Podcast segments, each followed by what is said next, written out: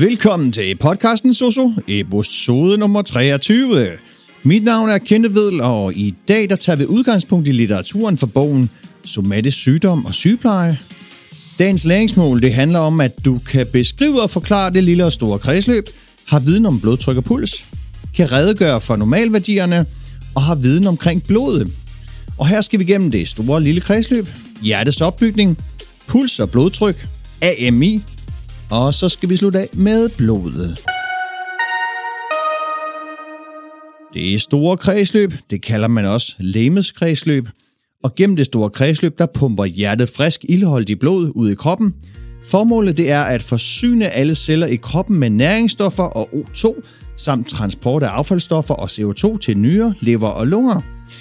Det store kredsløb det strækker sig fra venstre hjertehalvdel ud i aorta og rundt i det store kredsløb og ind i kapillærerne og tilbage med venen i højre hjertehalvdel. Måden blodet bliver transporteret tilbage mod hjertet er ved hjælp af venepumpen, som består af muskelpumpen og thoraxpumpen. Muskelpumpen den arbejder ved kontraktion af muskler, som trykker på venen. Veneklappernes funktion det er at hindre blodet i at strømme nedad. Derfor bliver blodet presset opad. Sammentrækninger af muskler i arme og ben det pumper på den måde blodet frem mod højre hjertehalvdel. Og det kan udnyttes med venepumpeøvelser for at mindske ødemer i for eksempel underben. Hvis muskelpumpen den ikke virker, så opstår der stase i venerne i underbenene på grund af tyngdekraften. Og det skaber ødemer i underben og ankler, og problemet kan for eksempel være, at der opstår sprækker i veneklapperne, hvorved de ikke kan forhindre veneblodet i at bevæge sig nedad. Så har vi thoraxpumpen, som fungerer ved en ekspiration, hvor diafragma slapper af, og derved udvides rummet i abdomen, og der dannes et undertryk. Undertrykket det gør, at der suges blod fra vener i lårene og op i venerne i abdomen. Ved en inspiration så kontraherer diafragma, og derved mindskes rummet i abdomen, og der dannes et overtryk. Og det overtryk det gør, at der presses blod fra venerne i abdomen op i hulvenen tæt på højre hjertehalvdel. Ekspiration det er diafragma, der afslappes, abdomen udvides, og der sker et undertryk. Undertrykket det suger blod op fra underekstremiteten op i abdomen, og ved inspiration så er det diafragma, der kontraheres. Abdomen mindskes, vi får et overtryk. Overtrykket det presser blodet fra abdomen ud i hulvenen. Respirationen er på den måde pumpe for veneblodet, der strømmer fra lår til abdomen og videre til hjertet. Og ved at have en god respiration med hjælp fra diafragma, så mindskes stase af blod i venerne nede i benene. Så har vi det lille kredsløb, som er lungekredsløbet, der går fra højre hjertehalvdel til lungearterier ind i lungekapillærerne og herefter ind i lungevenen og ind i venstre hjertehalvdel. Lungekredsløbets formål det er at udskille CO2 fra blodet og at øge mængden af O2 i blodet. Så når hjertet kontraherer, så presses blodet op gennem lungearterien, Arteria pulmonalis, til både venstre og højre lunge. Her forgrener arterierne sig i små arterioler, som bliver til kapillærer, der ligger rundt om lungernes alveoler. CO2 diffunderer fra kapillærerne ind i lungernes alveoler. Modsat ved O2 bevæger sig fra alveolerne ind i kapillærerne, og blodet det slipper på den måde af med affaldsstofferne CO2 og fylder de røde blodlegemer, erytrocytterne, med O2 uden brug af energi. Og det iltrige blod det føres via lungevenerne tilbage til hjertets venstre forkammer og hjertekammer. Så har vi lige 5 hurtige spørgsmål om hjertet, som du kan gætte med på.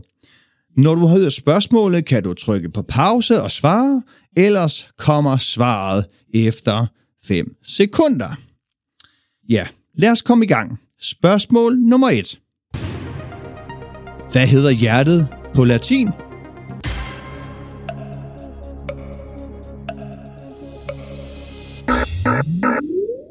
Det hedder kor. Spørgsmål nummer 2. Hvor er hjertet placeret?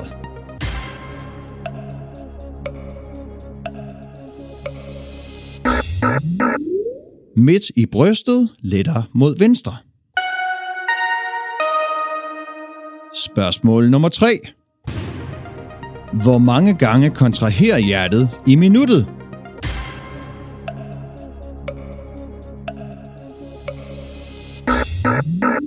Det gør det 60-100 slag. Spørgsmål nummer 4. Hvor mange kamre har hjertet?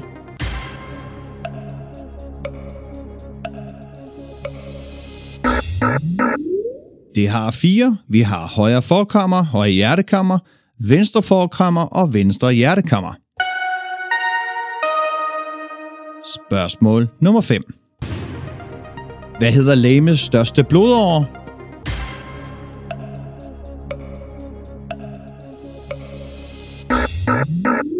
Den hedder aorta, og det er legemets pulsåren.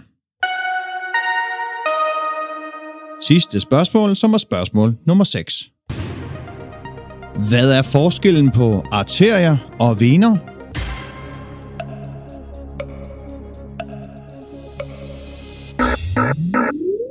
Arterier er blodårer, som fører iltet blod fra lungerne igennem hjertet og ud mod resten af kroppen. Arterier leverer ilt og næringsstoffer til muskler og organer. Arterier kaldes også pulsårer.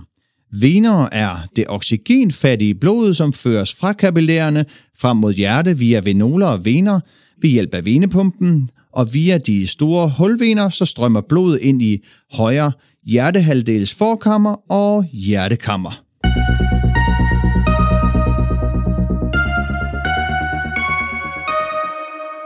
Så skal vi snakke om hjertets opbygning, for det er vigtigt at have kendskab til hjertets anatomi, for at kunne forstå, hvordan hjertet fungerer.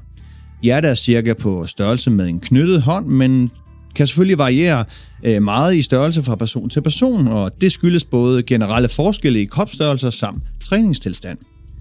Hjertet det er placeret i brystkassen, thorax, lidt til venstre for kroppens midterlinje, i bindevævsrummet mellem lungerne, som kaldes mediastinum. Her ligger hjertet beskyttet bag de nederste 2/3 af os sternum, brystbenet og hviler på diafragma.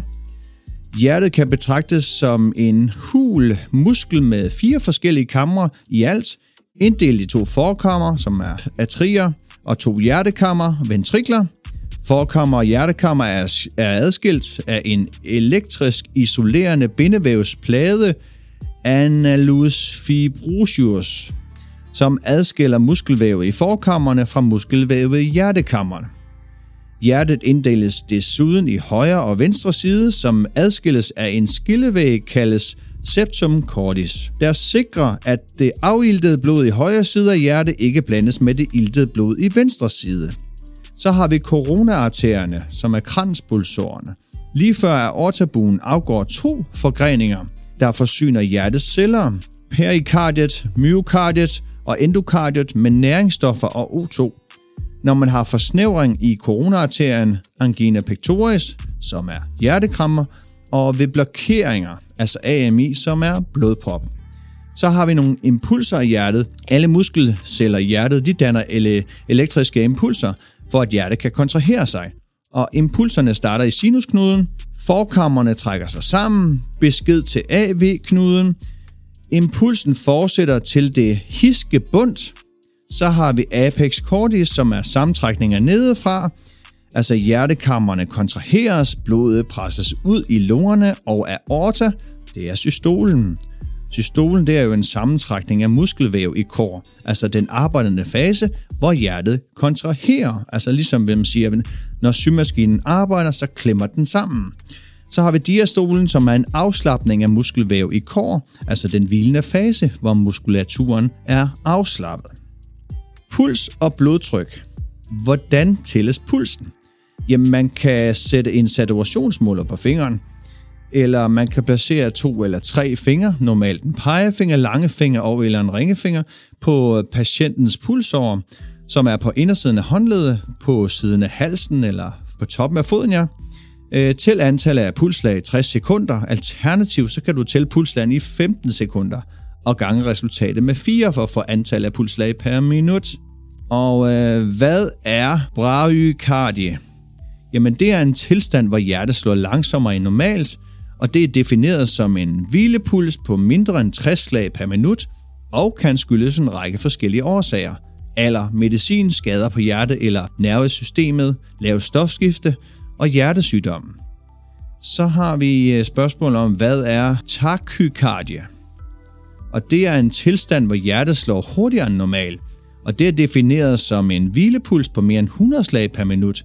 Og det kan selvfølgelig også skyldes en række forskellige årsager som stress og angst, medicin, feber, altså en forhøjet kropstemperatur, der kan øge pulsen, og så hjerteproblemer. Hvad er normalområdet for blodtryk?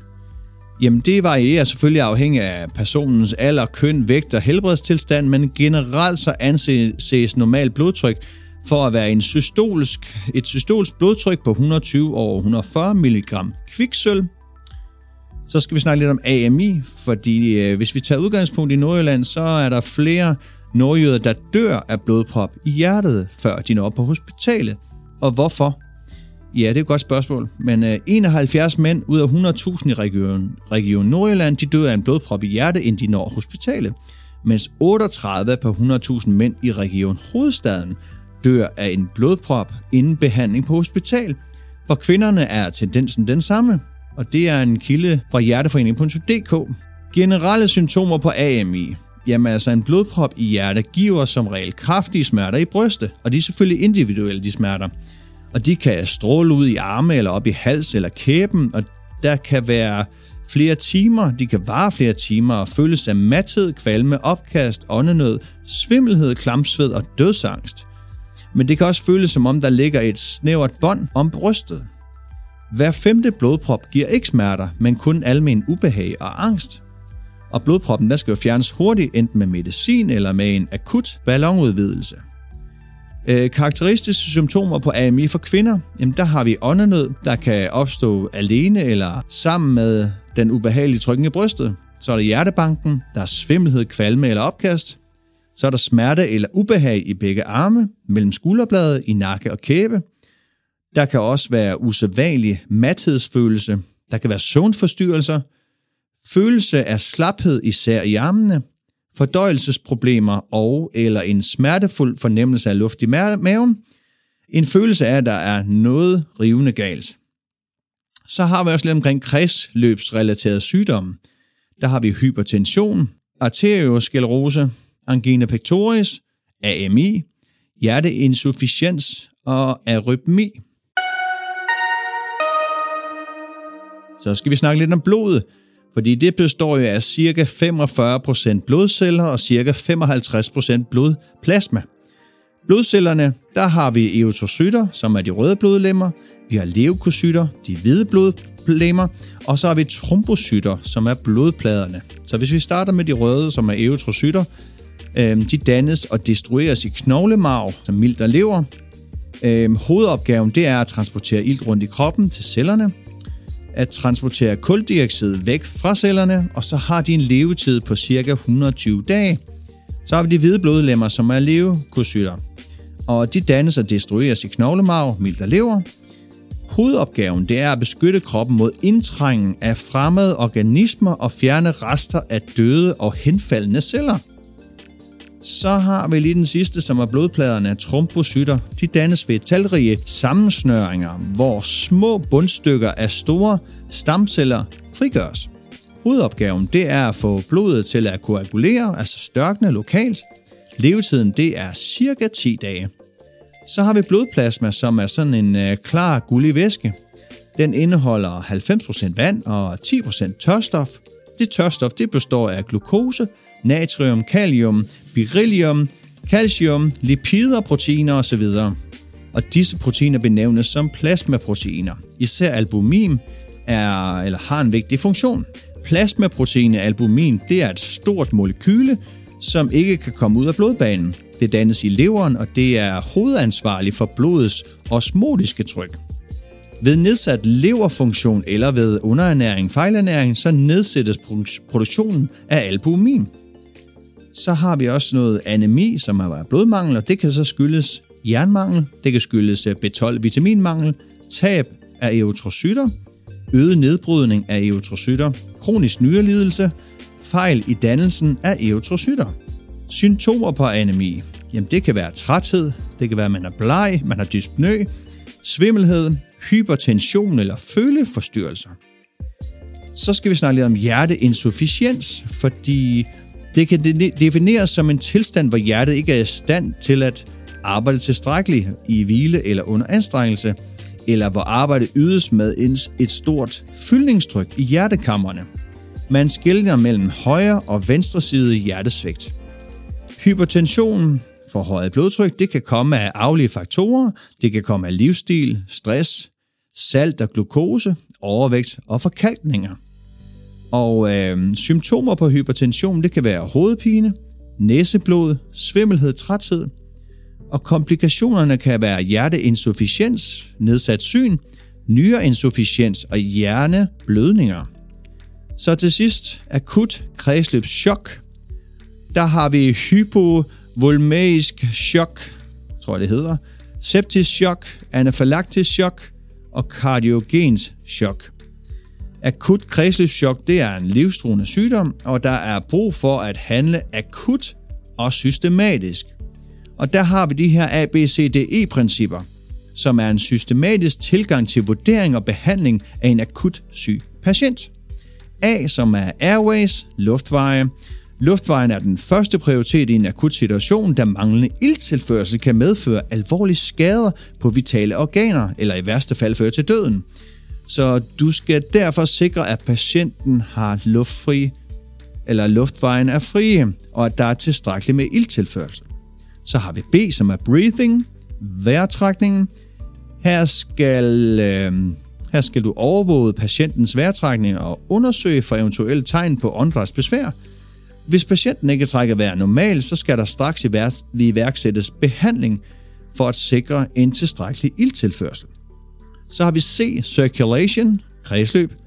Du skal vurdere patientens blodtryk, puls og væskebalance for at identificere eventuelle tegn på kredsløbsproblemer. Så hvis patienten har lav blodtryk eller lav puls, så skal der straks iværksættes behandling for at øge blodtilførslen til de vitale organer. Så har vi D, disability. Det er en neurologisk status, og der skal du undersøge patientens bevidsthedsniveau og reaktionsevne for at vurdere eventuelle hjerneskader eller neurologiske problemer. Hvis patienten har nedsat bevidsthed, skal der straks iværksættes behandling for at sikre en tilstrækkelig ilttilførsel til hjernen. Og det gør du ved APVU, så får vi flere bogstaver på. Men A, det er alert, det er vågen, er borgeren vågen og kigger på dig, når du kommer. V, det er verbal response, respons på tiltale, borgeren reagerer, når du taler til vedkommende, for eksempel slår øjnene op og kigger på dig, drejer hovedet i retning af dig. Og så har vi P for pain, smerte. Borgeren reagerer først, når du smertestimulerer, for eksempel klemmer hårdt på skulderen eller trykker hårdt mod brystbenet. Så har vi U, som er unresponsive, ingen reaktion. Selvom der råbes højt og smertestimuleres, reagerer borgeren slet ikke. Så det var lige de her tre inde under D'eren. Så skal vi til E'eren, som er exposure, eksponering. Her skal du undersøge patienten for eventuelle skader eller traumer, og sørge for, at patienten er dækket til og varm, hvis det er nødvendigt.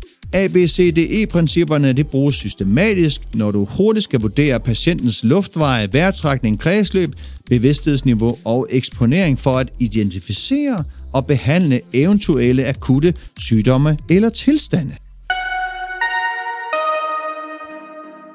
Det var alt om hjertet og kredsløbet. Du kan finde mig på det sociale medie LinkedIn. Og har du nogle spørgsmål, eller kunne du tænke dig at være med som gæstevært i podcasten, er du velkommen til at sende mig en mail på sosu@positivlivsstil.dk. Og så ses vi bare derude, hvor vi ønsker at gøre en forskel.